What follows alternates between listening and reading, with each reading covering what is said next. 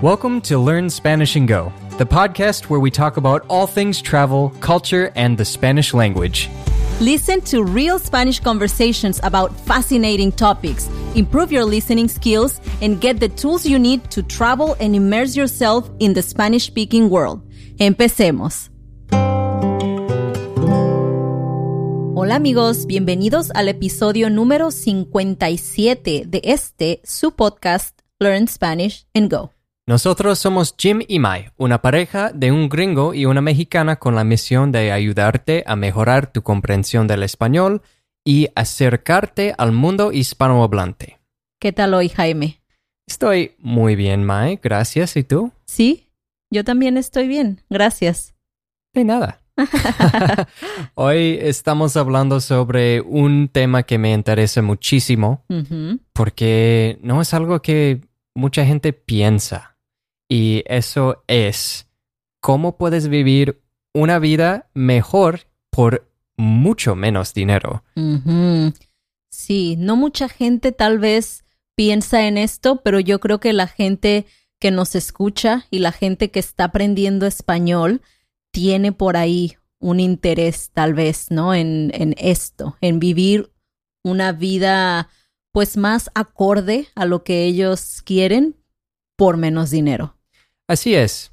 Y es que mucha gente que quiere aprender español o que nos escucha, a ellos les interesa mudarse tal vez un día a México o a otro país hispanohablante.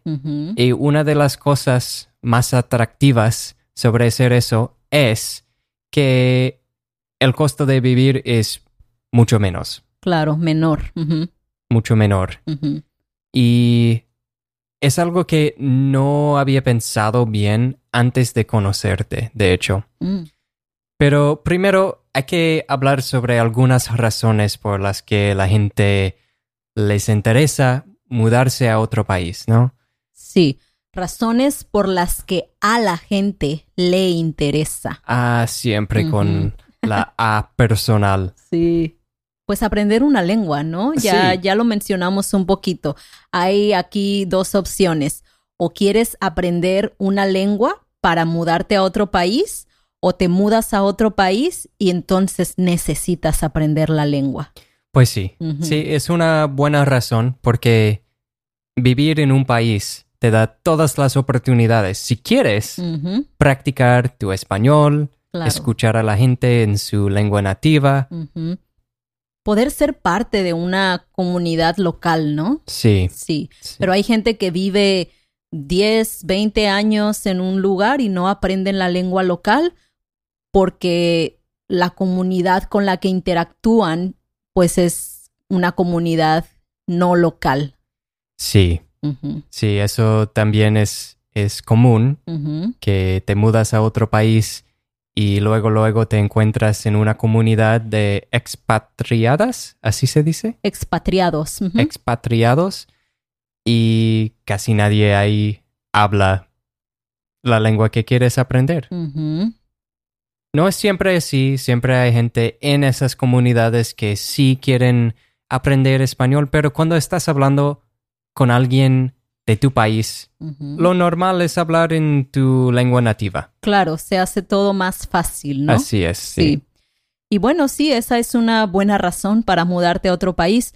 Otra razón es el simplemente querer algo diferente. Yo siento que llega una edad en la que, no sé, como que la vida se hace muy monótona y necesitas un poquito así como de una experiencia nueva, ¿no? Tal vez meterte en otra cultura y aprender cómo vive la gente en otro país, de qué otras formas ellos hacen las cosas que tú estás acostumbrado a hacer de una forma diferente. Así es. Y uno de mis refranes favoritos es que la variedad es la especia de la vida. No sé si se traduce así en español, pero variety is the spice of life, y mudarte a otro lugar te da muchas oportunidades de ver cosas que no son comunes en tu país. Así es.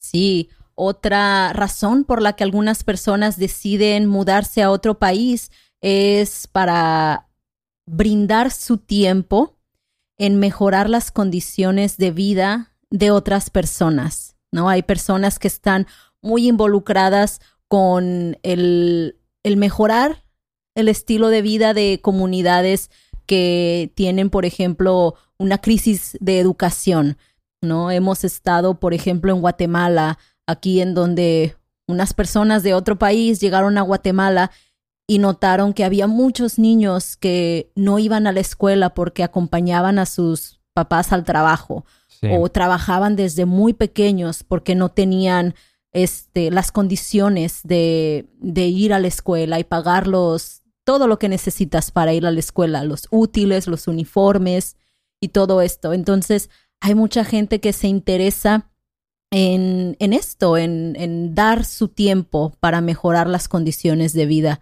de la gente de bajos recursos o de gente que simplemente necesita una ayuda, ¿no? Con un jardín comunitario o cualquier otra cosa que mejore las condiciones de vida de la localidad. Sí, salvar los animales de la calle. Uh-huh. Sí, un montón de oportunidades para ayudar a la gente local. Uh-huh. Y otra razón es la calidad de vida. Sí. Mucha gente se muda porque no quiere vivir en un lugar frío, por ejemplo. Sí.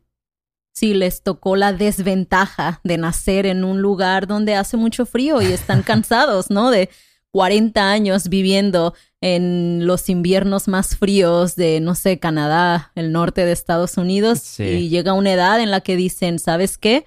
He tenido suficientes inviernos en mi vida, me voy.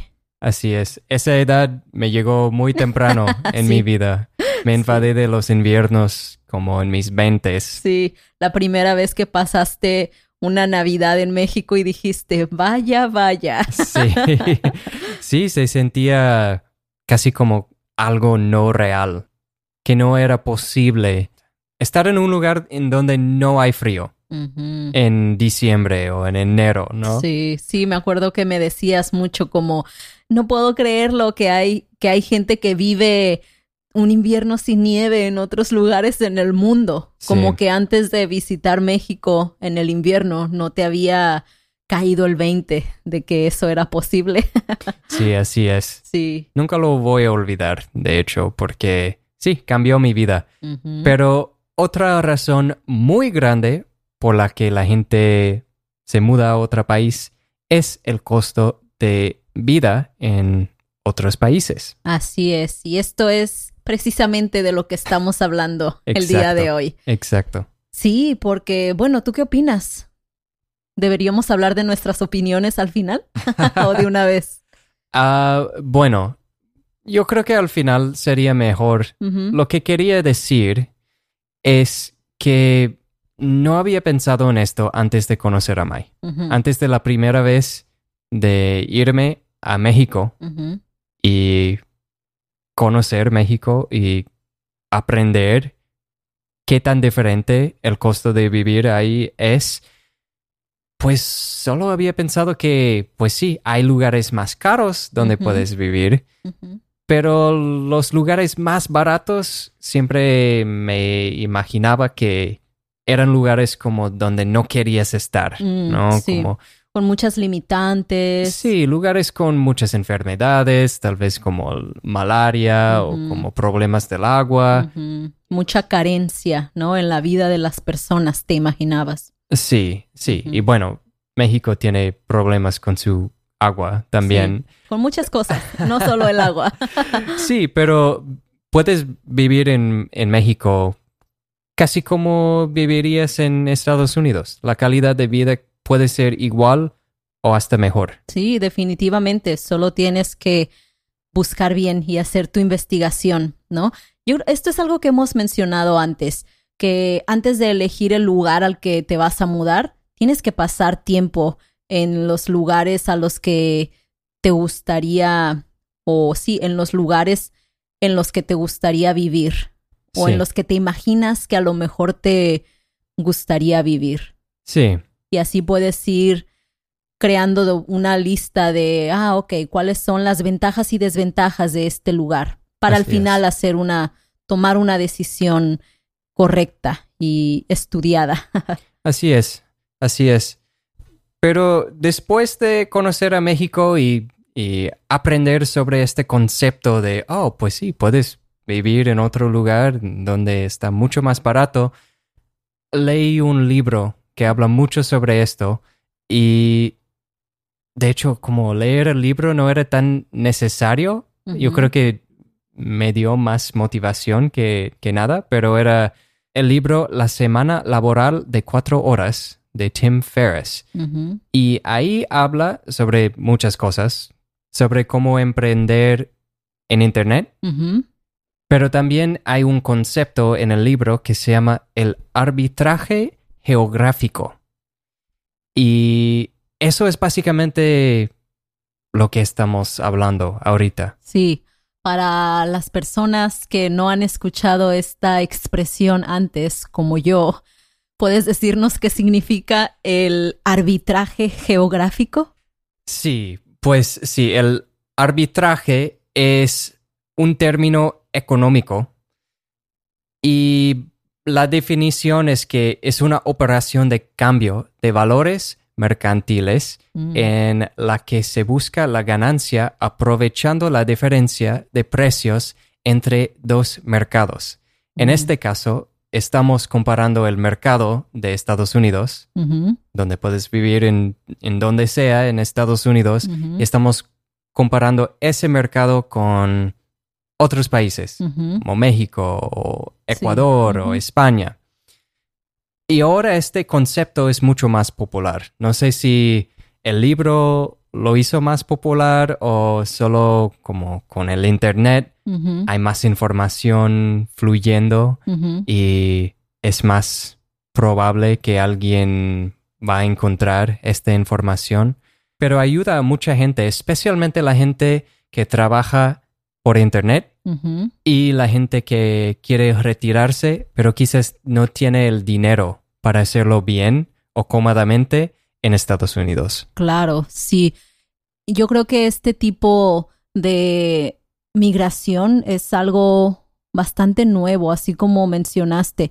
Yo siento que el término migración casi siempre se asocia con un grupo de personas en una sociedad que experimenta muchas cosas como vandalismo, como crimen, como falta de oportunidades, ¿sabes? Como personas que viven una vida de mucha precariedad y que son básicamente obligados a mudarse a otro lugar. Este es como el término que la mayoría de nosotros asociamos con migración o los migrantes, ¿sabes? Sí. Porque tenemos esta idea de los migrantes latinoamericanos, ¿que a dónde se van? Pues a los Estados Unidos, sí, ¿no? Entonces, esta palabra migrante lleva un peso de esto como de alguien que viene de una vida bien difícil y se va para Estados Unidos a tratar de vivir una vida un poquito mejor.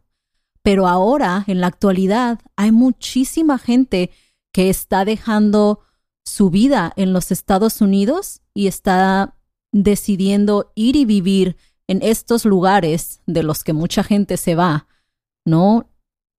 Que eso no pasaba tanto antes, como mencionabas, como la gente quería irse a vivir a Estados Unidos para ganar dólares. Y todavía hay mucha gente que se va para allá por la promesa del sueño americano.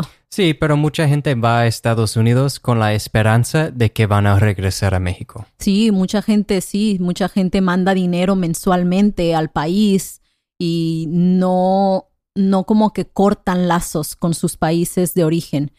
Pero ahora hay mucha gente que está haciendo lo contrario, mucha gente que está ahora sí, cortando todo casi lazo con su país, con los Estados Unidos o con Canadá, y se están yendo a lugares en donde pueden vivir una vida, pues, mejor, por menos dinero. Así es, así es. Pero ¿por cuánto dinero puedes vivir en otro lugar? No. Eso es... Bueno, este es un tema muy amplio Sí. ¿No? Es muy difícil decir exactamente por cuánto puedes vivir en otro lugar porque pues tu estilo de vida va a ser muy diferente a nuestro estilo de vida uh-huh. o el estilo de vida de tus amigos. Uh-huh. Depende de que si quieres vivir en una ciudad muy grande uh-huh. o en un pueblito, en un uh-huh. lugar... En sal si puedes. Sí. Me gusta ese término. Sí, depende de qué tanto te gusta preparar tus propias comidas, qué sí. tanto quieres comer en restaurantes a cada semana, a qué tantos eventos culturales vas a estar asistiendo y comprando boletos, ¿sabes? Sí, depende muchísimo de cada persona. Así es.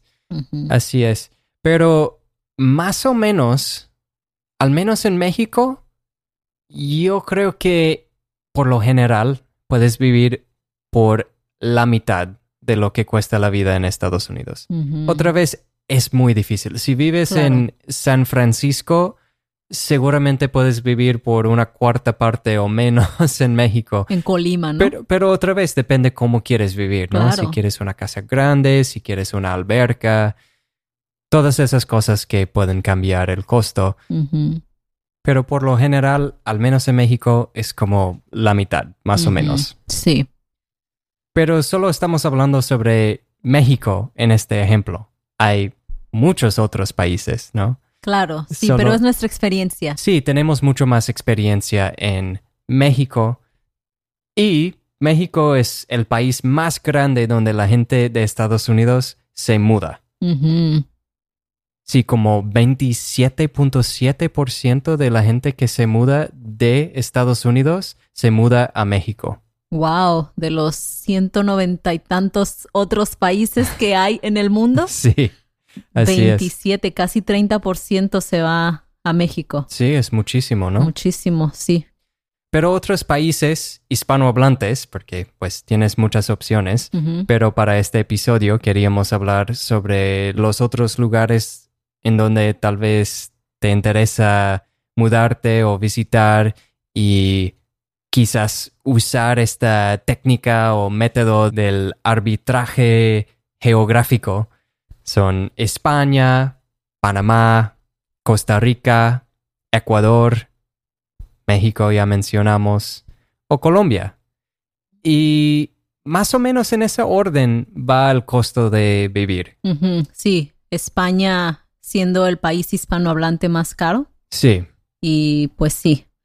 Y no sé si es el más caro de todos. Otra vez, sí, hay como 20, 21 países hispanohablantes uh-huh. en el mundo, pero estos son los más populares uh-huh. y puse en orden como los más populares de... Por costo. Del más caro al más barato. Uh-huh. Wow, entonces sí, mucha gente se va para España. Panamá, no me imaginaba que estuviera en segundo lugar. Sí, mucha gente se va allá. Yo leí que es muy fácil mudarte ahí, como tienen un programa para los retirados. Mm.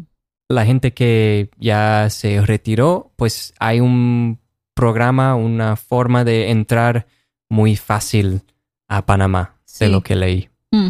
Interesante. Otra cosa que quería mencionar sobre este 23% de las personas de Estados Unidos que se mudan a México es, ¿cómo saben? Siento que hay muchísimos estadounidenses que van a México con nada más con su pasaporte, les dan como la visa o ese papelito que te dan al entrar a México por 3 meses y luego salen un día de México y vuelven a entrar. Ellos cuentan también en este 23%. Aunque técnicamente no están legalmente en el país.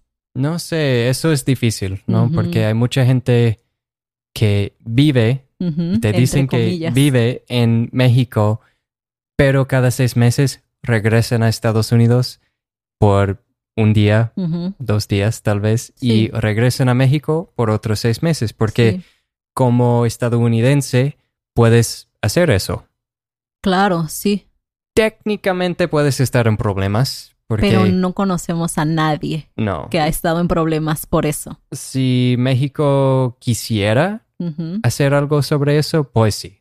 Técnicamente están abusando la visa de visitar, sí. básicamente, ¿no? Sí, y es interesante que recientemente hablábamos sobre mi proceso de residencia y de la ciudadanía y todo esto, cómo pues es difícil, ¿no? Hacer este tipo de jugadas al revés. Yo como mexicana no puedo ir y quedarme en Estados Unidos con una visa de turista un montón de tiempo, salir un día y regresar. Sí. Porque la segunda vez que intente entrar a los Estados Unidos voy a tener el montón de oficiales de ahí el... ¿Cómo se llama? El en el cuarto de USCIS. Entrevistas. Ajá. Sí, ahí todos cuestionándome. ¿Por qué quieres regresar? ¿Por qué estuviste 3 meses fuera? ¿Qué estabas haciendo? ¿A qué te dedicas? ¿Cómo puedes pagar estar de vacaciones tanto? ¿No? Sí. Y eso pasa. Una vez me pasó. Sí, sí. Y en México está nada más como, bienvenido. Uh-huh, sí, te estampan el pasaporte y bienvenido. Puedes entrar y quedarte el tiempo que sea y salir un día y regresar y nadie te va a cuestionar.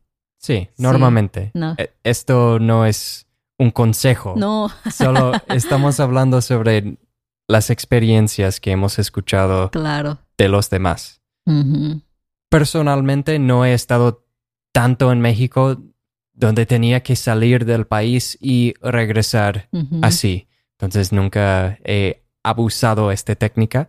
Tal vez un día voy a estar en la situación en la que quiero pedir como mi residencia permanente para evitar eso del ir y venir. Sí, del viaje de cada 6 meses, que puede ser medio molesto. Claro. Si solo quieres vivir en México. Sí. Y bueno, en cada país tienen su forma de hacerlo, ¿no? ¿Cómo puedes mudarte a otro lugar? Pues es muy difícil decir, porque cada país tiene sus leyes, ¿no? Si quieres retirarte, tal vez ir a Panamá, por ejemplo, sería más fácil que México. De hecho, no sé. Sí. Solo porque leí que tienen un programa. Yo sé que en México si tienes una cantidad de dinero en tu banco y puedes probar eso a México, normalmente te dicen como, ok, pues tienes lo suficiente para vivir en México y no ser como una carga para el sistema. O sí, algo. Exacto. Ajá. Sí, lo veo muy difícil, ¿sabes? Veo muy difícil el que alguien de los Estados Unidos pida una residencia en México y se la nieguen. No creo conocer a nadie que haya estado en esa situación. Bueno, iba a mencionar al final unos recursos, pero yo sí he visto en los grupos de los expatriados cuando dicen a veces como, entregué estos papeles y me dijeron que no. Wow, ¿de verdad? Sí, pero sí tienes que cumplir con las leyes, ¿no? Y si no tienes el dinero adecuado... No puedes. Sí ponen un límite. Pero en algunos países también puedes ir simplemente, si nada más quieres ver cómo es la vida, puedes ir y rentar un lugar por unas semanas, unos meses, y sentir un poco cómo es vivir en ese lugar. Muchas veces sin un permiso especial, ¿no? Claro, como que vas de vacaciones. Exacto. Sí, así es. Es la forma de hacerlo, yo creo. Como ya mencionamos antes, ¿no? Sí. Más vale saber cómo es. Así es. Y pues sí, Mai y yo hemos hablado sobre retirarnos un día en México.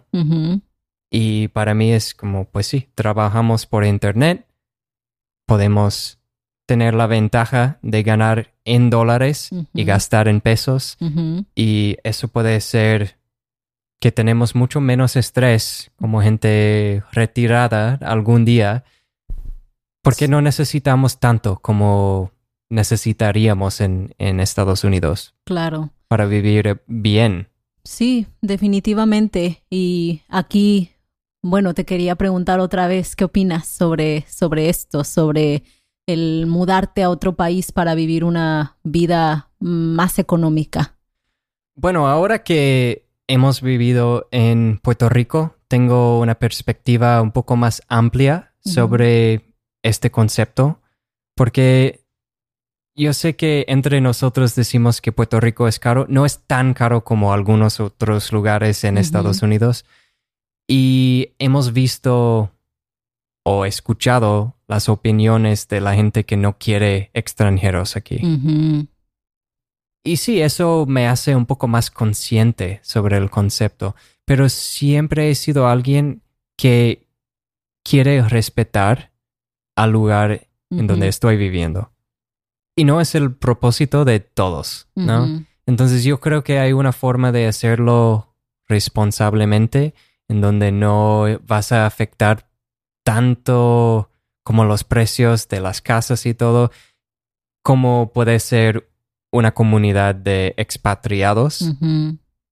Eso puede cambiar la economía. Oh, drásticamente. Sí, muy drásticamente. Sí, sí, definitivamente. Y otra vez es el caso de los lugares en México que ya hemos comentado antes, ¿no? Como San Miguel de Allende y estos lugares, Tulum, Cancún, en donde vemos tantos extranjeros que dicen, yo me voy para allá porque ahí hay mucha gente de mi país, hay mucha gente que habla inglés, voy a encontrar mi comunidad. Y sí, es muy padre, ¿no? Poder llegar a otro país y poder hablar con la gente que te entiende, con la gente que viene de donde tú eres, con la gente que sabe cómo es vivir o sí, ser nuevo en un país, sí. Pero también, como ya dijiste, pues no es muy chido para los locales, ¿no? Sí. Que obviamente tienen que salirse de estas zonas porque ya no les alcanza el dinero para vivir en estos lugares. Sí, para mí el punto de mudarte a otro país es también tener la experiencia de vivir ahí. Mi propósito no es simplemente pagar menos. Eso es chido, me gusta, pero no es el punto. Si solo el punto para ti es pagar menos, tal vez quieres reconsiderar la idea de mudarte a otro país. Porque también tienes que aceptar otras cosas sobre ese país, ¿no? Como ya sabemos que Latinoamérica es ruidoso. Sí. Que en muchos lugares hay muchos animales en la calle. Cosas que no estamos tan acostumbrados en Estados Unidos.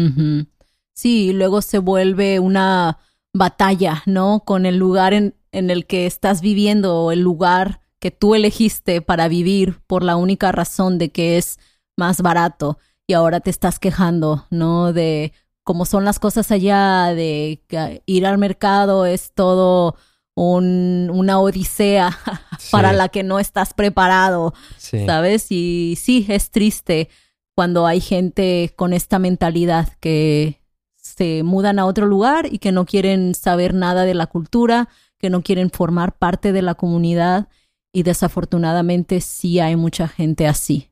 Sí, así es. Pero bueno, sí, yo también creo que todas las personas en el mundo tenemos el derecho de buscar una mejor vida. Sí, exactamente. De poder decir, ¿sabes qué? No estoy cómodo o cómoda en el lugar en el que estoy viviendo ahora. Sé que puedo buscar la forma de vivir la vida que yo quiero. No importa si es en otro país y lo voy a hacer. Por mi bienestar, por el bienestar de mi familia, por la razón que sea. ¿Sabes? Yo creo que de verdad es un privilegio que tal vez no todas las personas tienen, pero sí es un derecho, yo creo. Sí, estoy de acuerdo. Puedes hacerlo con respeto y buscar una mejor vida para ti. Claro. Pero quería mencionar algunos recursos que quizás te interesa si quieres buscar más información sobre mudarte a otro país y aprovechar de este concepto del arbitraje geográfico. Puedes encontrar páginas como internationalliving.com, numbeo.com. Yo uso mucho para comparar el costo de vivir en otros lugares. Entonces puedes poner como tu ciudad y tal vez la ciudad que te interesa y ver como ahí cuánto cuesta la comida, cuánto cuesta la renta, cuánto cuesta Sí. La luz, sí. Ya Jaime se está preparando para la edad de retirarse. Sí. Y pues hay un libro de un amigo de nosotros que se llama A Better Life for Half the Price by Tim Leffel. Él vive en nuestra ciudad favorita, o al menos mi ciudad favorita en México, Guanajuato. Y ya mencioné la semana laboral de las 4 horas de Tim Ferriss. Y vamos a dejar enlaces a todos estos recursos que Jaime acaba de mencionar en las notas de este episodio. Y una de las cosas que no mencionamos tanto, pero por ahí Jaime lo mencionó un poquito en este episodio, que pueden ayudarte a vivir una vida más cómoda en otro lugar, es el ganar dólares y gastar en una moneda que vale un poco menos, ¿no? Como el peso, por ejemplo, mexicano. Sí. Y de esto vamos a hablar más adelante en otro episodio. Así es. Entonces, mantente al tanto para ese episodio y muchas gracias por escucharnos. Hasta la próxima. Adiós. We hope you enjoyed listening to this episode of the Learn Spanish and Go podcast. To get the most out of each episode and boost your Spanish comprehension, be sure to check out our accompanying podcast membership at SpanishandGo.com. There you can get transcripts, quizzes, and breakdown sections in English with explanations of the most important words and phrases from each episode. If you want to show your support, please rate the podcast and leave us a review. Don't forget to subscribe and go to SpanishandGo.com for more resources. Muchas gracias y hasta la próxima.